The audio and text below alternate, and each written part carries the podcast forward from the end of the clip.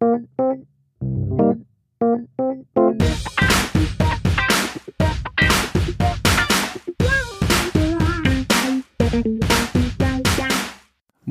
und herzlich willkommen zurück im Brandschutzmilieu.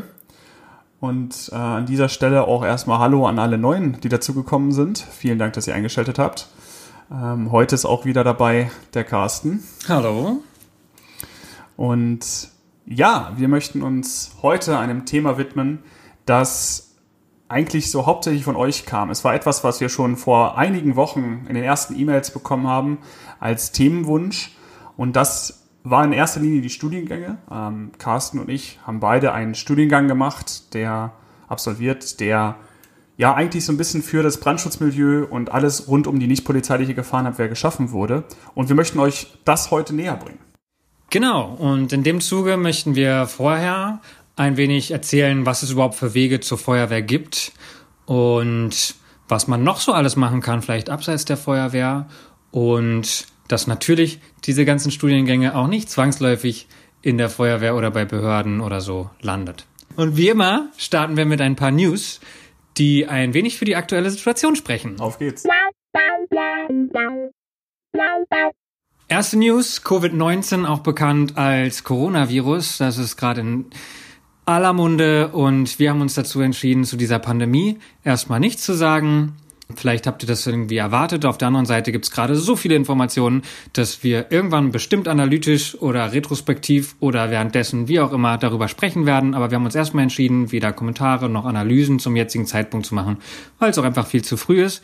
Sehr gerne möchte ich aber den NDR-Podcast, der da heißt Corona Update, empfehlen. Da kommt jeden Tag ein Virologe zu Wort, der ist Herr Drosten, ist der Leiter der Virologie an der Charité in Berlin und sagt so, bringt so ein bisschen die wissenschaftliche Perspektive da rein. Und das ist total spannend und kann ich sehr empfehlen und versachtigt enorm. Eine Sache möchten wir allerdings doch äh, zu der aktuellen Covid-19-Lage sagen. Und zwar ist die Feuerwehr, abgesehen von ihrem Einsatzdienst, sehr betroffen davon. Zum einen werden Lehrgänge abgesagt bzw. verschoben.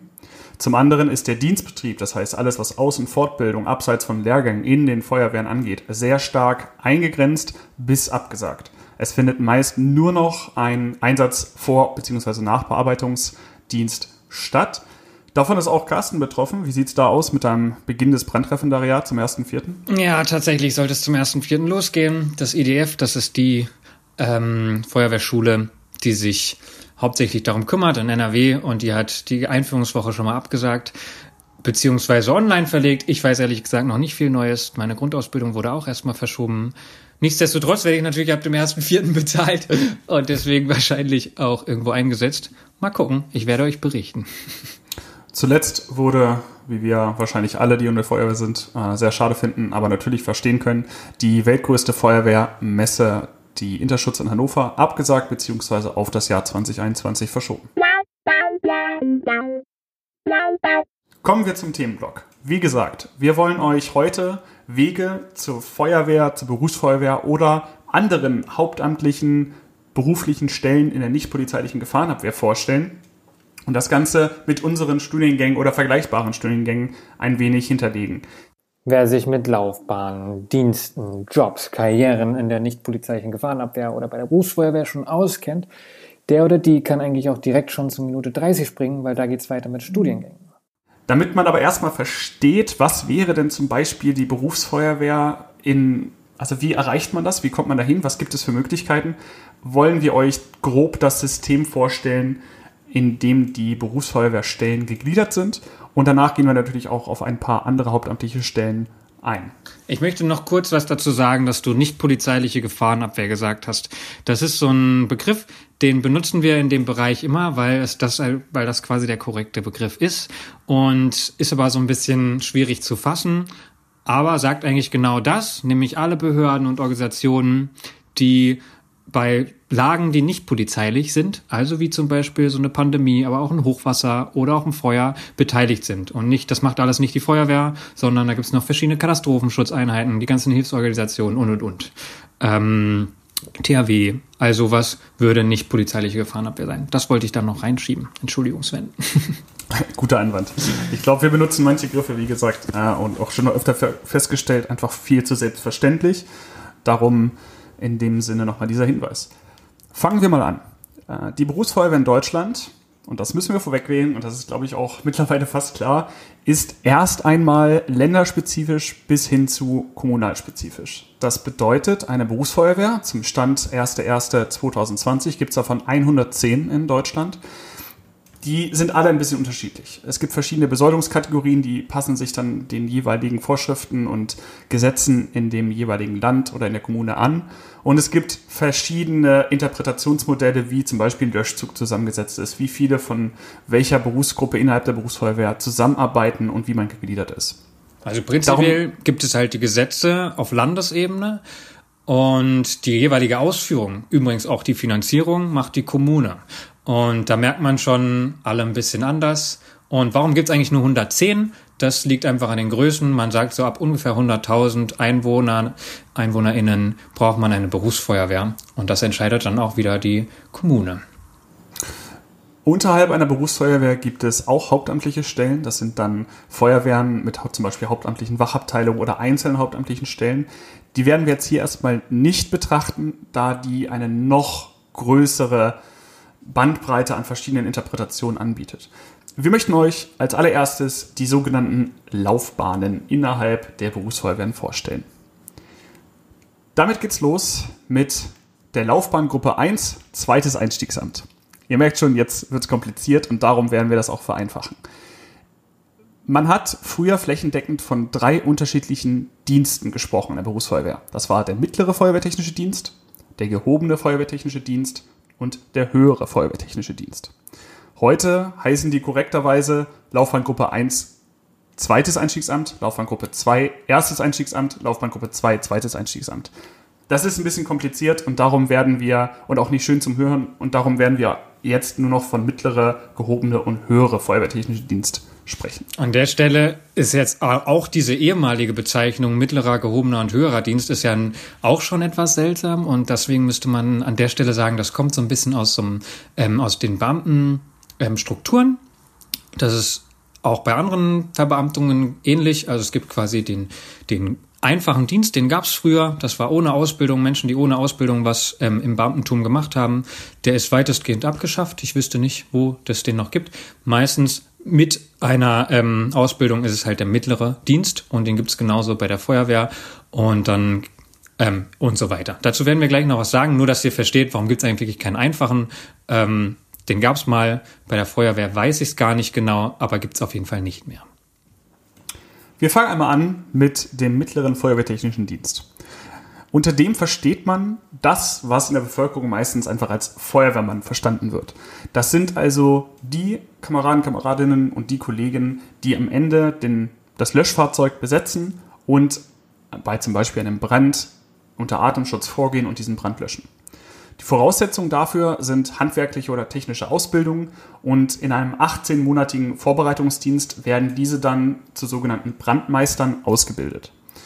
Inhalt dieser Brandmeisterausbildung variiert auch wieder. Äh, meistens wird zum Beispiel der Rettungssanitäter ähm, erworben währenddessen, teilweise auch äh, der Notfallsanitäter im Anschluss. Und es wird vor allen Dingen eine feuerwehrtechnische Grundausbildung durchgeführt. Das bedeutet Atemschutz, äh, Lehrgänge, Maschinist- und Sprechfunkerlehrgänge bis hin zum Drehleitermaschinist, sodass man dieses äh, Fahrzeug im Einsatz dann auch ähm, benutzen kann.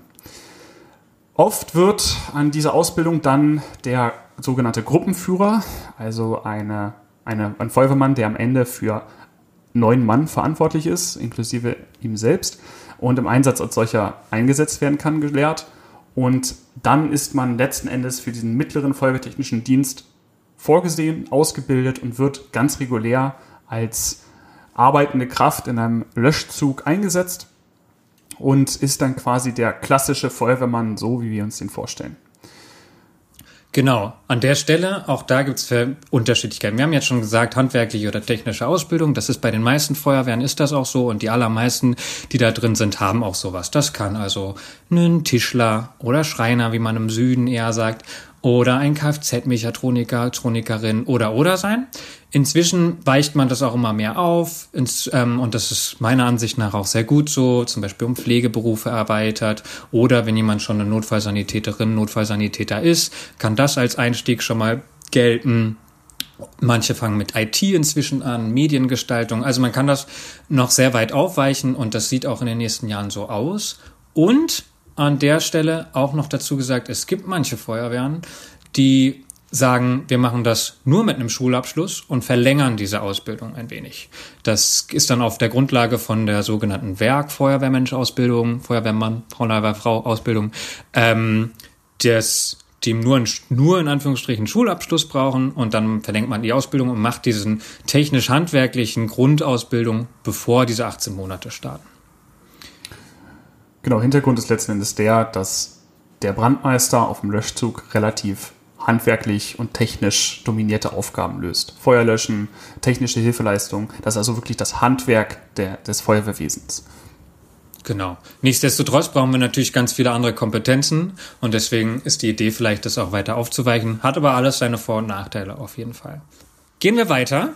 Die sogenannte Laufbahn 2, erstes Einstiegsamt, also dieser gehobene Dienst, die zweite Ebene, die wir jetzt besprechen möchten. Da ist die Voraussetzung ein Bachelorstudium.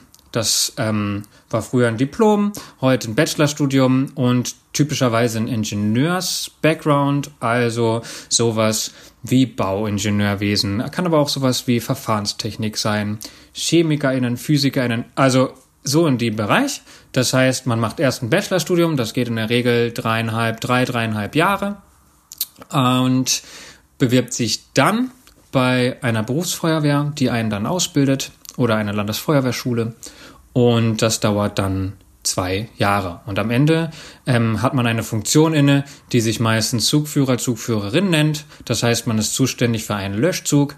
Das sind meistens, je nach Ausgestaltung, ähm, drei Fahrzeuge, zwei Löschfahrzeuge, eine Drehleiter oder ein Hilfeleistungslöschfahrzeug, je nachdem, wie sich das zusammensetzt. Oft hat man vorne einen Einsatzleitwagen, der, wo diese Person drin sitzt und die verantwortlich ist für diesen Einsatz bis Löschzuggröße. Natürlich kommen neben den Einsatzaufgaben auf äh, die Kollegen in dem gehobenen Feuerwehrtechnischen Dienst wie auch die im mittleren Dienst Aufgaben an der Wache zu.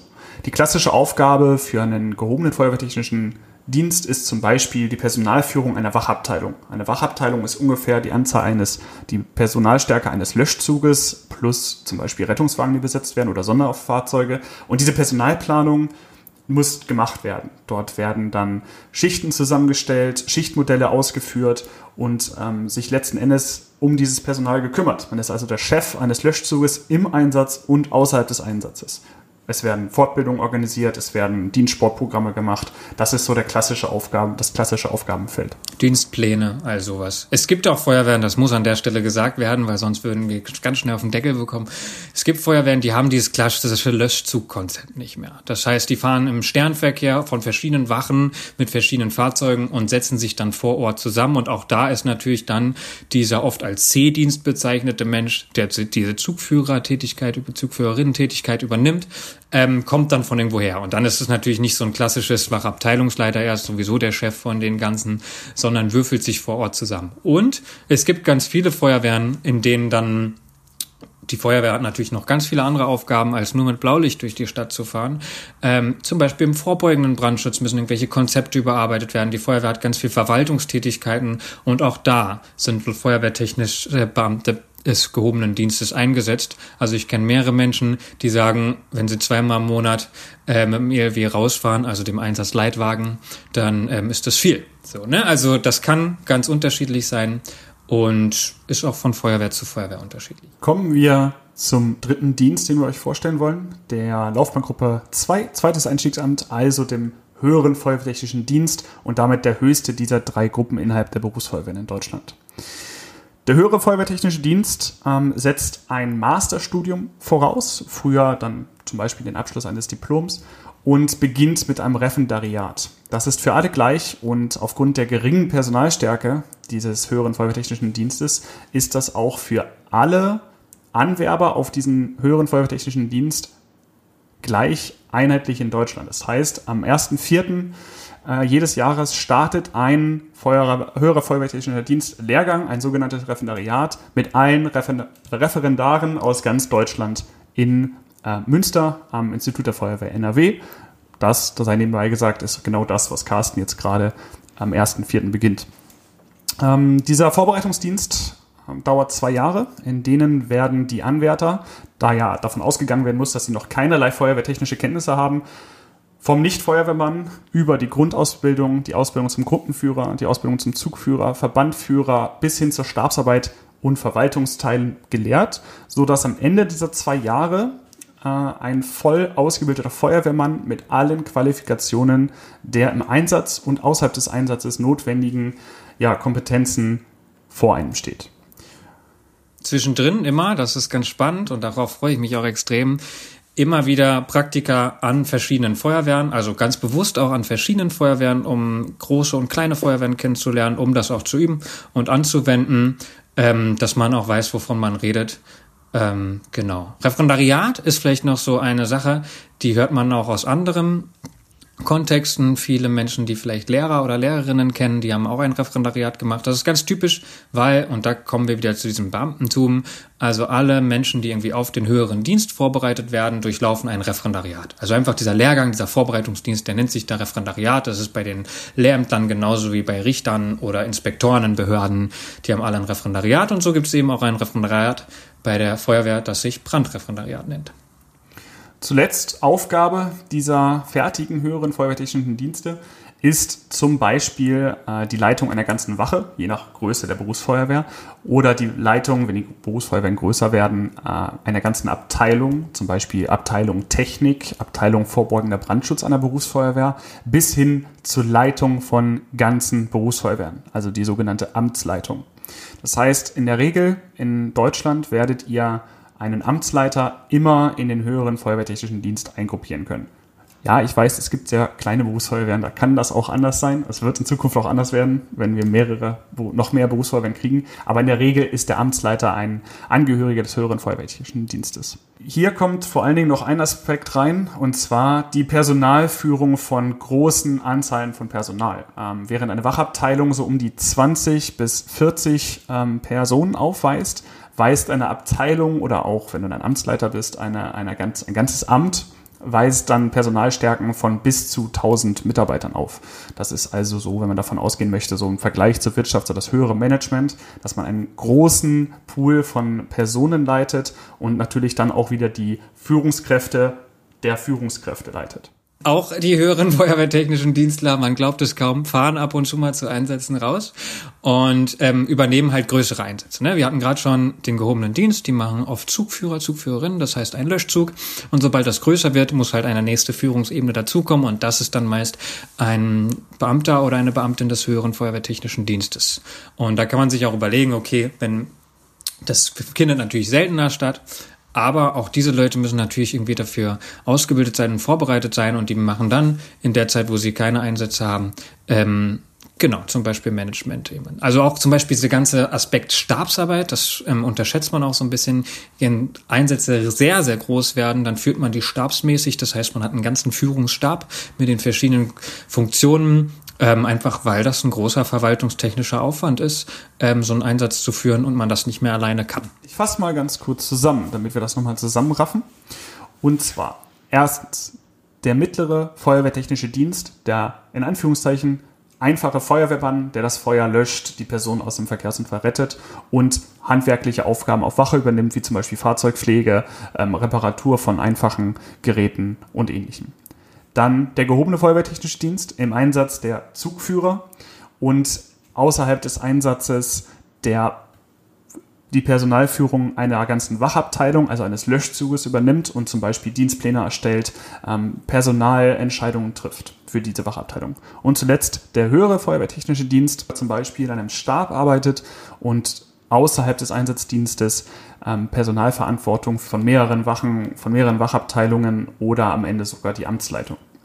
Es sei dazu angemerkt, ihr seid nicht verdonnert, in einen dieser drei Dienste zu bleiben. Ihr könnt zwischen den mittleren in den gehobenen Dienst aufsteigen und auch von dem gehobenen in den höheren Dienst aufsteigen. Allerdings muss klar sein, dass das etwas dauert. Also ihr kommt nicht rein, macht den Brandmeister und bleibt dann zwei Jahre da und dann zack geht's direkt in den gehobenen Dienst. Das braucht seine Zeit, je nachdem, wie die Struktur vor Ort ist. Aber ihr könnt erstmal im mittleren einsteigen und braucht dann kein Studium oder sowas machen. Unter den Voraussetzungen, die vor Ort gegeben sind, könnt ihr dann in den gehobenen aufsteigen. Dann seid ihr sogenannte Aufstiegsbeamte und das Ganze funktioniert auch vom gehobenen in den höheren Feuerwehrtechnischen Dienst.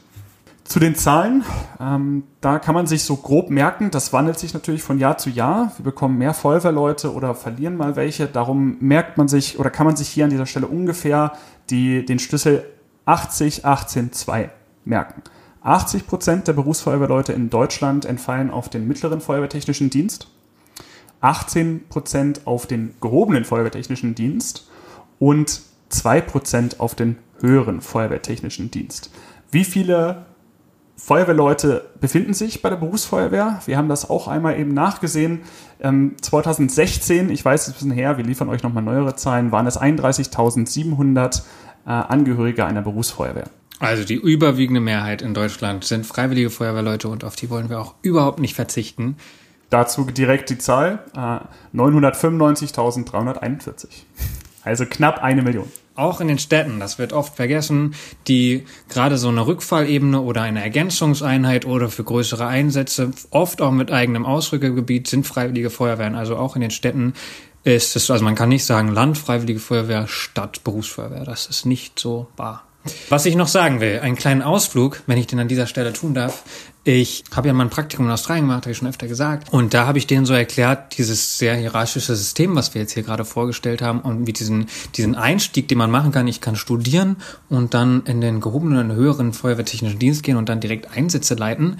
Das ist in, gerade im angelsächsischen Raum, also englischsprachigen Ländern, ist das gar nicht gang und gäbe. Ja, da ist die Feuerwehr so organisiert, dass alle ich sag mal unten, so ist, das ist irgendwie diese Hierarchie, als einfache Feuerwehrmenschen anfangen, dorthin ausgebildet werden und mit 10, 20 Jahre Erfahrung irgendwann aufsteigen können. Und dann anfangen können, Gruppen zu führen und dann umso weiter. Und das ist natürlich, wenn ich denen dann gesagt habe, ich als Jungspund und Studi stehe dann da direkt irgendwie und darf irgendwie Einsätze leiten. Natürlich, nachdem ich diese Ausbildung noch zusätzlich gemacht habe, aber die ist ja auch im Verhältnis relativ kurz. Haben sie nicht so richtig verstanden und fanden sie, ähm, ja, wurde so, okay, krass. Und das kann ich irgendwie verstehen, denn diese viele Jahre Erfahrung, die hat irgendwie der Jungspur nicht. Und es gibt ja auch auf jeden Fall Situationen, wenn, wo Leute sich auf den Schlips getreten fühlen können, wenn so ein junger Mensch dann plötzlich die Einsatzleitung übernimmt. Und da ist natürlich wichtig, dass man da irgendwie diese Social Skills hat, diese vielen Jahre Erfahrung irgendwie mit einfließen zu lassen, die Leute an ihren seinen Entscheidungsprozess zu beteiligen. Und auf der anderen Seite ähm, muss ich auch sagen, es gibt nämlich, und wenn es nur fünf Prozent der Einsätze sind, die eben noch nicht in den letzten 20 Jahren stattgefunden haben, die größer sind, die irgendwie anders sind, wo es ein bestimmtes Ingenieur, zum Beispiel ingenieurhaftes Background-Wissen ganz gut ist. Hält dieses Haus, hält dieses Haus nicht, ähm, vielmehr sich auf die Führung von größeren Einsätzen konzentriert hat. Also an sowas kann man ja schon irgendwie festmachen, es gibt Situationen, wo es vielleicht auch cool ist, ganz, und das hatten wir ja vorhin schon mal angesprochen, ganz breite Fähigkeiten dabei zu haben. Genau. Das wollte ich an dieser Stelle sagen. Es ist woanders anders tatsächlich. und vor allen Dingen, auch wenn jetzt viele immer sehr schnell der Meinung sind, diese Jungspund, der, der kann das ja gar nicht wissen, der war ja bei dem Feuer von vor zehn Jahren noch gar nicht dabei. Äh, das ist absolut korrekt, ja, das kann er nicht wissen. Er kann sich das angelesen haben, er kann die Einsatzerfolge und die Misserfolge daraus herauslesen, aber er war nicht selber dabei. Und auf keinen Fall können wir auf diese Erfahrung verzichten. Wir können nicht sagen, ja, ist mir jetzt egal, was hier vor zehn Jahren war. Wir haben große, große Einsätze in der Vergangenheit gehabt, die das Feuerwehrwesen sehr, sehr weit weitergetragen und modernisiert haben und zu dem gemacht haben, was es heute ist, im Guten wie im Schlechten. Und deshalb ist es immer ein Spagat zwischen Erfahrung und Auswertung bis hin zu der Etablierung von neuen Systemen, die man zum Beispiel gelernt hat in einem Studium. Und das brauchen wir auch. Auf keinen Fall können wir auf eins der beiden verzichten. Und das geht auch, umso höher der Dienst sozusagen wird, äh, immer weiter. Also Personalkonzepte, die man jetzt im Studium erlernt, werden morgen angewendet, aber im höheren Dienst dann angewendet. Aber im mittleren Dienst die Brandbekämpfung, wie man eine Tür öffnet, das weiß man einfach besser, wenn man Erfahrung hat. Deshalb diese Studiumstaffelung mit einem umfangreichen Studium werde ich eingesetzt im höheren Feuerwehrtechnischen Dienst, um zum Beispiel ganz gravierende Personalentscheidungen und Zukunftsplanung zu durchleben. Und mit einer Ausbildung, die handwerklich fundiert ist, bin ich dann der Mann, der, auf den es ankommt, wenn es dann brennt und dann unter Atemschutz vorgegangen werden muss. Dazu haben wir mal eine Folge gemacht, die heißt Menschenführung. äh, in der Gefahrenabwehr, glaube ich. und, ja, ich, das äh, war so, ja. und da geht's genau um diesen Spagat, ne? Also Beteiligung und Schnelligkeit. Und genau das ist halt, wir müssen irgendwie Kompetenzen bündeln bei der Feuerwehr, wir müssen schnell sein. Und trotzdem ist es auch ein Sicherheitsfaktor, irgendwie alle zu beteiligen. Nicht nur, dass das natürlich für die Person auch viel wertschätzender ist, wenn man auf deren ähm, Erfahrungen ähm, zurückgreift. Und das sollte man auch. Und es hat aber auch einen Sicherheitsaspekt, Menschen dazu beteiligen. Genau, aber dazu die andere Folge. Kommen wir mal weg von der Feuerwehr, wenn wir jetzt nicht beruflich in die Feuerwehr einsteigen wollen. Was ist denn eigentlich mit der Bundesanstalt Technisches Hilfswerk es gibt die, genau, wir alle, wenn wir über Katastrophenschutz sprechen, dann ähm, fallen sehr vielen Menschen, fällt das THW ein, die genau, das Technische Hilfswerk. Und das ist zum allergrößten Teil ehrenamtlich organisiert. Also ähm, 80.000 Helferinnen und Helfer insgesamt, das ist jetzt Stand 2019, ist schon ein bisschen her, aber das hat sich wahrscheinlich nicht groß geändert, sind im Technischen Hilfswerk organisiert und es ist eine Bundesanstalt, wie es schon heißt. Also eigentlich ist Katastrophenschutz ähm, Landessache und von kommunalen Kreisen und von Kommunen übernommen, durch Feuerwehren, durch Hilfsorganisationen. Aber eben ergänzt gibt es eine dieser Einheit Technisches Hilfswerk. Und da sind 1400 Mitglieder auch hauptamtlich, die übernehmen ganz unterschiedliche Aufgaben und ähm, auch da kann man hauptamtlich nach dem Studium oder auch nach einer Ausbildung sich engagieren. Das gliedert sich beim Technischen Hilfswerk in so grob drei ähm, ja, Funktionen. Einmal lokal in äh, Regionalstellen, das bedeutet, man ist direkt vor Ort, betreut Ortsverbände und ähnliches. Dann regional äh, als Landesverbände, so betreut man dann mehrere Regionalstellen und koordiniert das ähm, sonst bundesweit einheitlich organisierte THW dann auf Landesebene und zuletzt die Bundesebene des THWs und das ist die Leitung in Bonn. Das sind so diese drei großen Stellen, wo die hauptamtlichen THWler eingesetzt werden. An dieser Stelle vielleicht noch, wir machen, werden irgendwann nochmal besonders aufs THW eingehen. Was kann das THW, was kann das THW nicht? Wofür ist da, wofür ist nicht da? Ähm, genau, ist ja gerade gerade vielleicht auch in der jetzigen Situation spannend. Was kann der Staat leisten mit seiner öffentlichen Gefahrenabwehr und was nicht? Dazu machen wir aber nochmal eine extra Folge. Das ist einfach ein zu großes Thema. Zuletzt ähm, der hauptamtlichen Stellen, an denen man hingehen kann beruflich, wollen wir auf kommunale Verwaltung eingehen.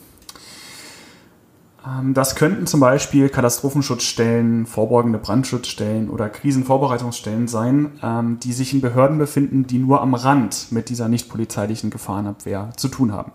Als kleines Beispiel äh, würde ich da ganz gerne die Fachbehörde der Freien und Hansestadt Hamburg nennen, und zwar die Behörde für Umwelt und Energie. Das ist eine von mehreren Fachbehörden, die sich quasi laienhaft ausgedrückt als die Umweltbehörde bezeichnet. Diese betreibt das sogenannte Schadensmanagement das sich um Umweltschadensfälle kümmert. Nehmen wir einmal den Fall an, wir hatten, keine Ahnung, einen Gefahrstoffaustritt, der wurde jetzt in der, ja, in der ersten Instanz durch die Feuerwehr begrenzt, die Umweltgefahr, die direkte Umweltgefahr ist gebannt. Dann bleibt diese Feuerwehr ja nicht da, bis zum Beispiel der Boden abgebaggert wurde, damit auch wirklich der gesamte Stoff dort weg ist. Dann kommt die Behörde für Umwelt und Energie ins Spiel mit diesem Schadensmanagement. Auch die sind 24-7 erreichbar, haben natürlich eine höhere Vorlaufzeit, weil die nicht mit Blaulicht unterwegs sind. Und die kommen dann an die Einsatzstellen und übernehmen diesen Umweltschadensfall und kümmern sich dann bis zur endgültigen Bereinigung um diesen Schadensfall. Das wäre zum Beispiel etwas, wo man ohne im wirklichen Blaulichtmilieu angesiedelt zu sein, sehr, sehr viel mit Schadensmanagement, mit ähm, ja, Katastrophenschutz bzw. Krisenvorbereitung und Nachbereitung zu tun hat. Ähm, tagsüber ein ganz normaler Bürojob, in dem man zum Beispiel Firmen organisiert, die dann zum Beispiel den Aushub dort machen, um den Gefahrstoff wegzukriegen oder die Straßenreinigung nochmal koordiniert.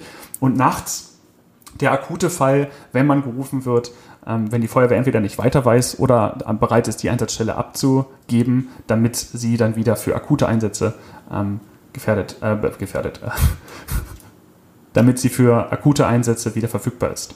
Dort arbeiten vor allen Dingen Umweltingenieure ähm, bzw.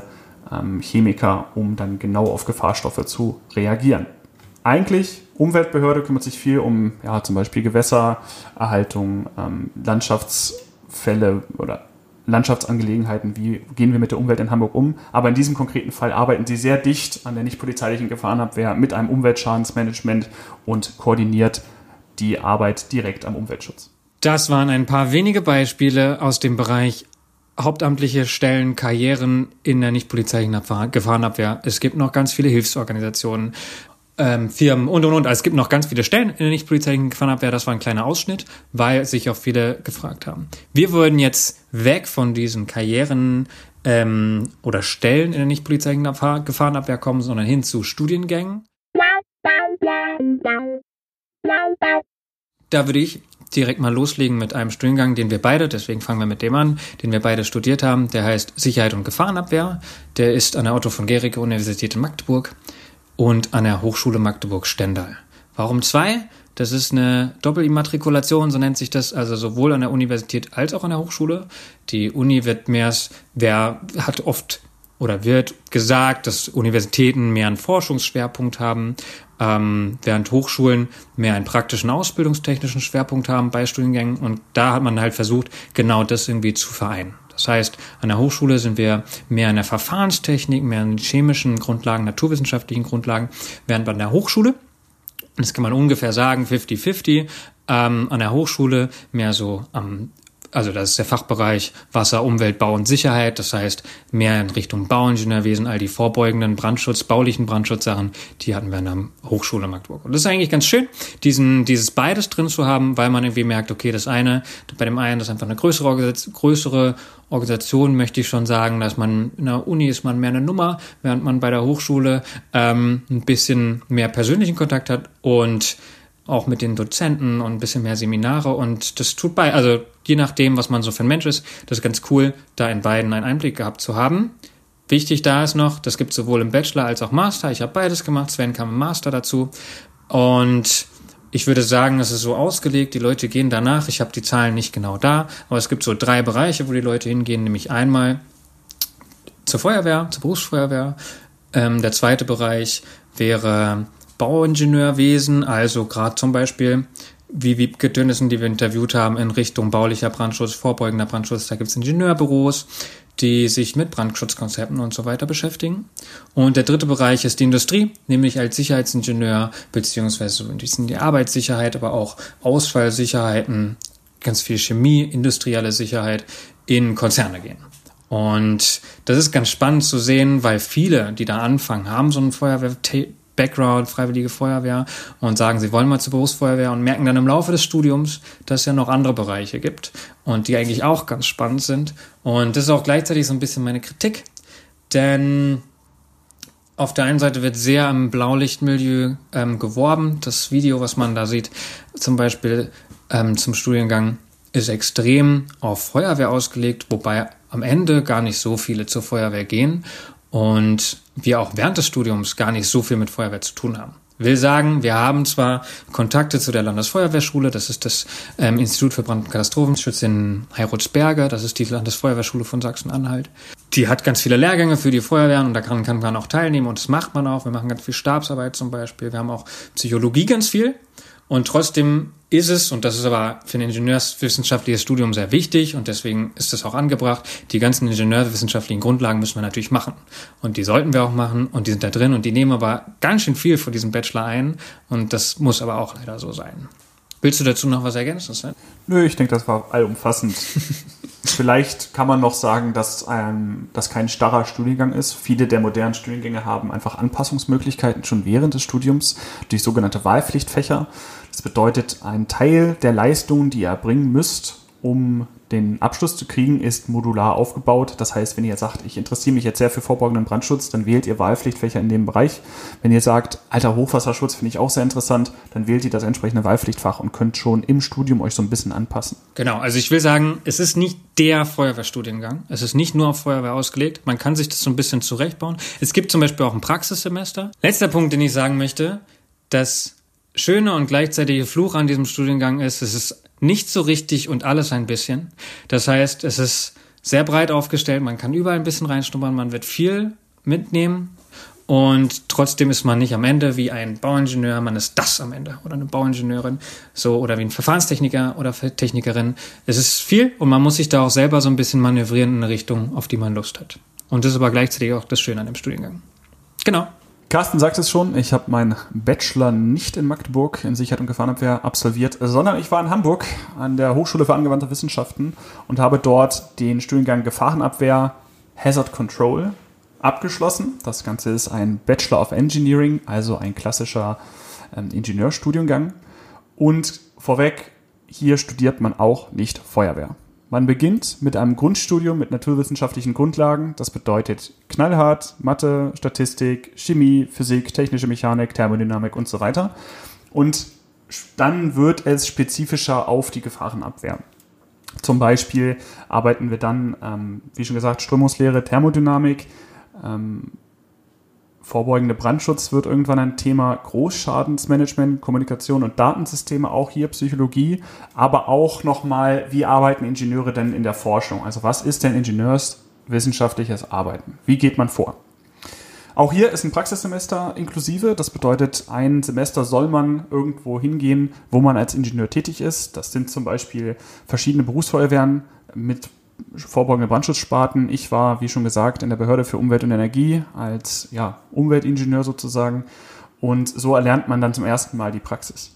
Der Wahlpflichtfachanteil ist nicht ganz so hoch am Ende. Wir haben lediglich zwei. Allerdings, und das macht dieses Studium auch sehr interessant, wie ich finde, hat man viel Gelegenheit, Kompetenzen zu erlangen nebenbei. Das muss man nicht machen, es ist optional, aber man bekommt die Chance dazu. Zum Beispiel ähm, erreicht man die Fachkraft für Arbeitssicherheit. Das bedeutet, mit einer kleinen Lernzielkontrolle nach dem Studium wird man Fachkraft für Arbeitssicherheit. Man kann, ähm, wenn man sich entsprechend einem Lehrgang zuordnet, neben dem Studium Brandschutzbeauftragter werden, bis hin zum Fachplaner für vorbeugenden Brandschutz. Dort werden die Inhalte des vorbeugenden Brandschutzes im Studium anerkannt. Es gab eine Zeit lang den sogenannten Lehrgang organisatorischer Leiter Rettungsdienst nebenher, den man in Semesterferien zusammen mit anderen Studenten absolviert hat, was sehr viel Spaß gemacht hat. Ja, und das, das macht es irgendwie aus. Man ist danach Ingenieur. Auch hier sammelt man eher viele Facetten des Ingenieurswesens und packt sie zusammen. Ich habe noch Personalführung zum Beispiel und Projektmanagement vergessen. Das alles Fähigkeiten sind, die man als zum Beispiel auch gehobener Dienst später braucht. Also wie gehe ich dann ein Projekt an oder wie richte ich mein Personal denn für die Zukunft aus? Aber man lernt nichts davon so richtig. Also ich kann die Kritik von Carsten hier äh, bestärken. Auch hier sammeln wir eher das Werkzeug zusammen, anstatt das eine Tool zu werden. Was allerdings auch so nach wie vor der, das Charmante daran ist. Also ich werde ein Werkzeugkasten, ein Leatherman, anstatt einfach nur einem Hammer. Wenn man ein Hammer werden will, ist es das Falsche, aber wenn man mehr Tools sammeln möchte, weil man vielleicht auch noch nicht ganz genau weiß, wohin will ich denn in der Gefahrenabwehr oder vielleicht auch gar nicht in die Gefahrenabwehr, dann ist es was, was, was Schönes. Äh, D'accord gibt es einen zweiten Studiengang, der sehr ähnlich ist an der Hochschule für angewandte Wissenschaften in Hamburg. Das ist der äh, Studiengang Rettungsingenieurswesen bzw. Rescue Engineering. Auch dieser ist ein Bachelor und der orientiert sich sehr ähnlich äh, wie Gefahrenabwehr. Auch hier Grundstudium, naturwissenschaftliche Grundlagen, um Ingenieur zu werden. Allerdings geht es dann sehr viel in den Bereich der Individualmedizin und des Rettungsdienstes. Also da werden dann Fahrzeugkunde wird nochmal aufgegriffen, Hygiene, ähm, auch hier Großschadensmanagement mehr aus einer rettungsdienstlichen Sicht und äh, gegen Ende hin nimmt das insgesamt einen organisatorischen ähm, Drall an, wo man dann sagt, wir organisieren so etwas wie zum Beispiel einen Rettungsdienst oder wie zum Beispiel Flüchtlingshilfe oder ähnliches. Das, man kann nicht wirklich ganz klar eine Grenze ziehen. Das ist auch immer so ein bisschen das Problem der Hochschule für angewandte Wissenschaften in Hamburg. Die immer, was ist Hazard Control und äh, Gefahrenabwehr, was ist Rett, äh, Rettungsingenieurwesen, also wo trennen die sich? Aber so ganz, ganz grob kann man sagen, alles, was so ein bisschen Feuerwehr, Gefahrenabwehr, der akuten Gefahrenabwehr aus feuerwehrtechnischer Sicht ist, ist so Gefahrenabwehr, Hazard Control und alles so Richtung Rettungsdienst, weißer Dienst, ähm, ist dann so ein bisschen ähm, Rettungs, äh, Rettungsingenieurwesen. Ja, ich weiß, der eine oder andere R-Äler oder H-Zähler wird mir jetzt böse E-Mail schreiben, dass das ja gar nicht so ist, aber für jemanden, der ihn noch nicht absolviert hat, der kann das sich so erstmal orientieren und wenn ihr wirklich Lust habt, euch das anzusehen, dann guckt mal in die Show Notes, da haben wir euch die entsprechenden Links äh, reingestellt. Der Vollständigkeit halber Sorry, Sven. Warst du schon zu Ende mit deinem Part? Ja, ich finde deinen dein Übergang Auf geht's. Also, ähm, der Vollständigkeit halber wollen wir noch ein paar andere Studiengänge nennen, die wir aber nicht absolviert haben und deswegen auch die Inhalte gar nicht so ähm, besprechen können. Es gibt Rettungsingenieurwesen, Rescue Engineering in Köln. Das gibt sowohl im Bachelor als auch im Master. Und es gibt eine private Hochschule, die Akon Hochschule in Berlin, die bietet den Master Katastrophenhilfe an. Ähm, das geht alles in eine, geht in eine ähnliche Richtung, aber man hört, man hört schon ein bisschen raus. Also zum Beispiel Katastrophenhilfe geht, ist auch ein bisschen mehr internationaler und genau ist privat. Das ist vielleicht an dieser Stelle auch noch wichtig. Man muss dafür Geld bezahlen. Mehr als Semesterbeiträge an öffentlichen Universitäten. Zu guter Letzt möchte ich noch eine Sache vorstellen, weil es gibt wie wir schon gesagt haben, ja auch die Möglichkeit, zwischen den verschiedenen Laufbahnen zu wechseln oder auch Sachen berufsbegleitend zu machen. Da gibt's ein Angebot, das hätten wir fast vergessen, das ist der Masterstudiengang Katastrophenvorsorge und Katastrophenmanagement. Das ist unter anderem mit der Universität Bonn, aber auch mit dem Bundesamt für Bevölkerungsschutz und Katastrophenhilfe, das ja auch schon öfter von uns benannt wurde. Die haben einen Studiengang, da kann man berufsbegleitend neben dem Studium ein Masterstudium machen und damit zum Beispiel die Voraussetzungen für den höheren feuerwehrtechnischen Dienst erfüllen und aufsteigen. Also auch das ist möglich, ähm, gerade an die Leute, die im gehobenen Dienst sind und sagen, ey, ich hätte auch nochmal Bock, irgendwie was zu, Neues irgendwie da zu lernen, nochmal zu studieren ähm, oder aufzusteigen. Auch das geht. Und ähm, zu guter Letzt möchte ich natürlich sagen, in allen Feuerwehren sind auch andere Bereiche willkommen. Ne? Also man muss nicht das studiert haben, um den Weg zur Berufsfeuerwehr zu gehen. Das ist mir, glaube ich, wichtig. Manche Feuerwehren nehmen sich, glaube ich, auch gerade bewusst Leute auch aus anderen Bereichen. Und es gibt auch Feuerwehren, die nochmal einen anderen Weg gehen. Zum Beispiel die Feuerwehr Berlin hat das, nennt das 112 Dual. Das heißt, man studiert im Bachelor Brand- und Sicherheits-, Brandschutz und Sicherheitstechnik an der Beuth Hochschule für Technik in Berlin. Ist ein Bachelorstudiengang, ganz normaler Bachelorstudiengang. Und in der semesterfreien Zeit, wo man an anderen Universitäten die Prüfungsphasen ein bisschen länger zieht oder ähm, Projekte macht oder frei hat, ähm, in der Zeit macht man die feuerwehrtechnische Ausbildung nebenher zum gehobenen Dienst und ist am Ende Brandoberinspektor, also klassischerweise gehobener Dienst.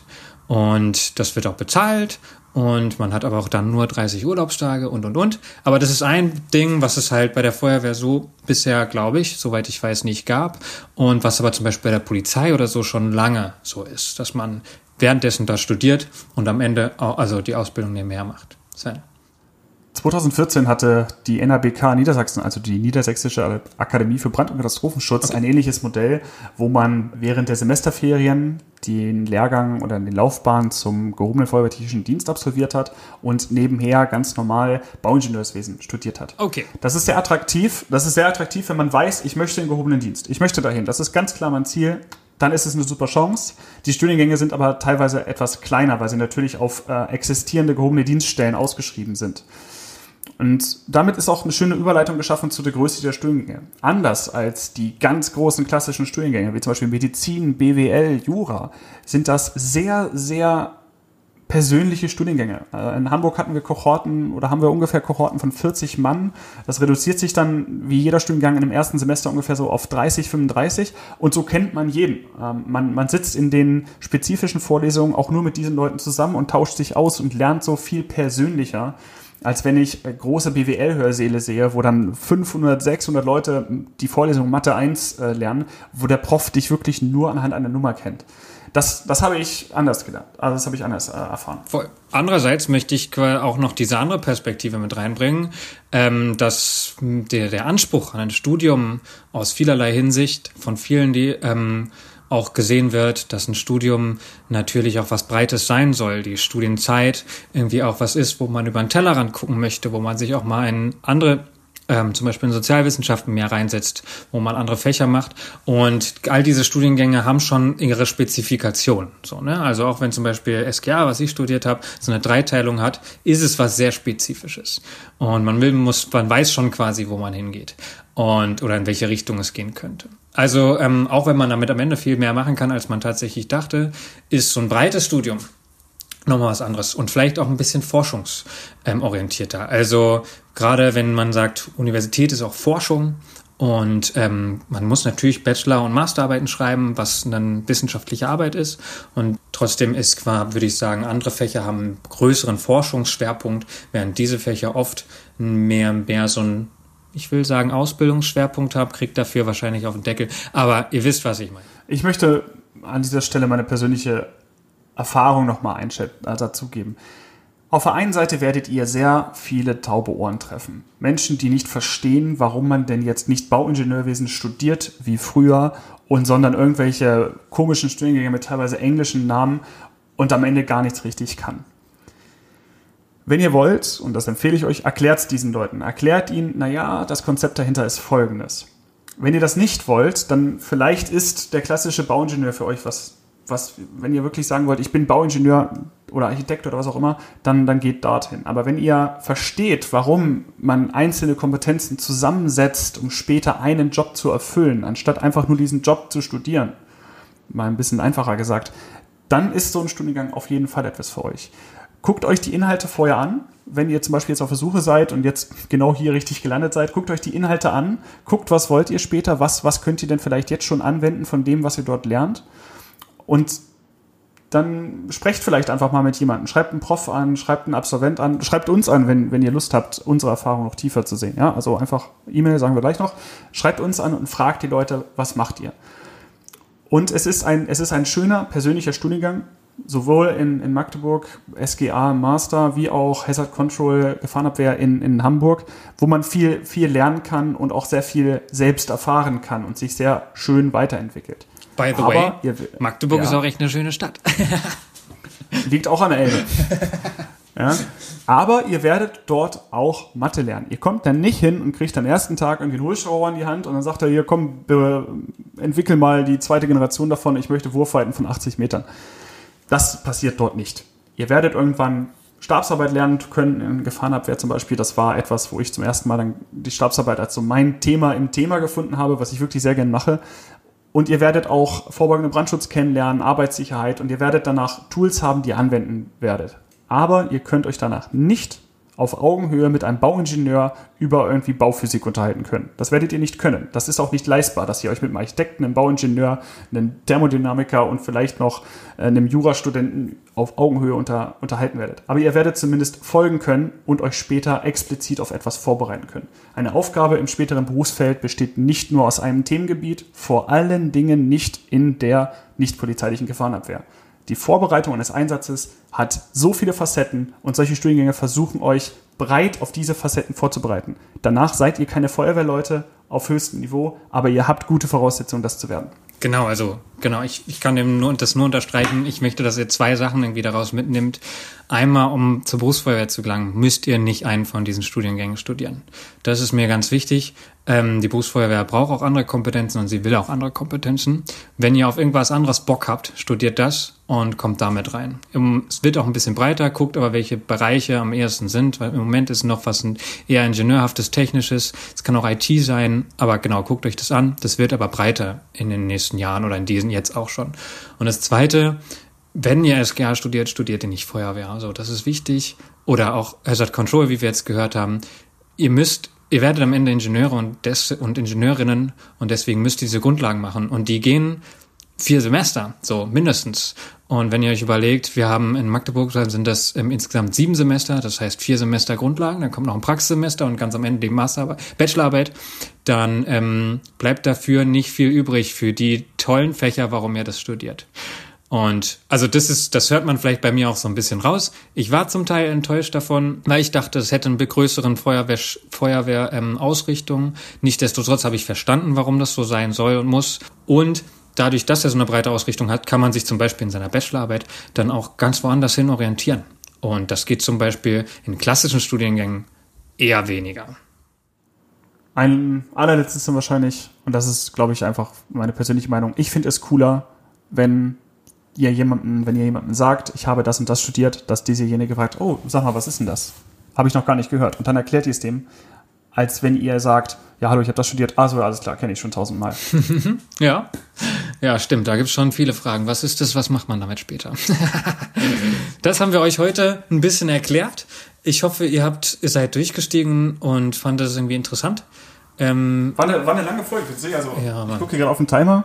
Oh oh. Äh, wir wissen zwar noch nicht, wie lange sie ist, aber ähm, viel dazu gesagt. Schreibt uns ruhig, wenn das zu unstrukturiert war. Wenn ihr mehr davon wollt, wenn ihr Lust habt oder vielleicht sogar noch kriterischere Fragen zu diesen Studiengängen haben wollt, auch sehr gerne, wenn ihr noch auf der Suche seid oder ähnliches oder euch mal überlegt, vielleicht studiere ich ja doch noch was, schreibt sie uns. Wir können natürlich auch außerhalb dieses Podcasts jede Menge Fragen beantworten. Ja, und deshalb nochmal unsere Erreichbarkeiten am Ende. Ihr könnt uns eine E-Mail schreiben unter im at gmail.com. Ihr findet alle Plattformen dieses ähm, Podcastes unter www.imbrandschutzmilieu.wordpress.com.